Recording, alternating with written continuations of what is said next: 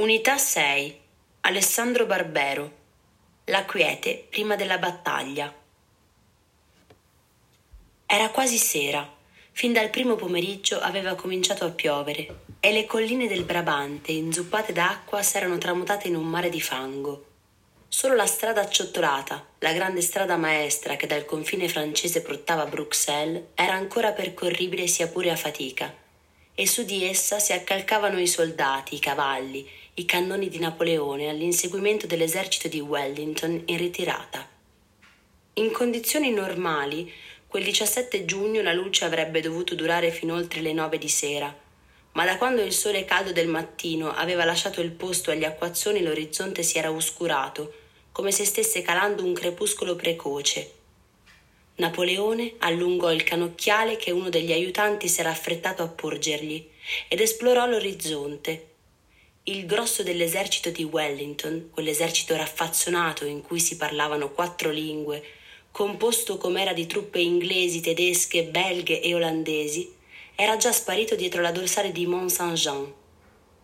Sulla carta geografica si vedeva abbastanza chiaramente che la strada maestra, dopo aver oltrepassato la cresta e il villaggio di Mont Saint-Jean, costeggiava ancora qualche fattoria isolata e qualche mulino a vento, e finalmente raggiungeva un altro grosso villaggio, Waterloo.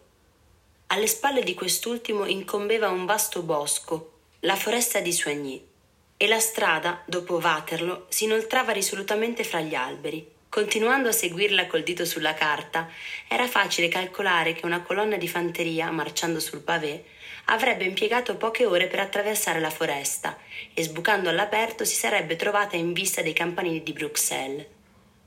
Cominciava appena a far giorno. Tutto il legno, la paglia e l'acqua che si erano potuti trovare nei villaggi e nelle fattorie della zona, demolendo steccati, porte e finestre, svuotando stalle e fienili, erano già stati convogliati verso i bivacchi. Dappertutto echeggiava un crepitio di spari isolati. Gli uomini, dopo aver asciugato e pulito le canne e le pietre focaie dei loro moschetti, li rimettevano in funzione sparando un solo colpo per essere sicuri che fossero di nuovo utilizzabili.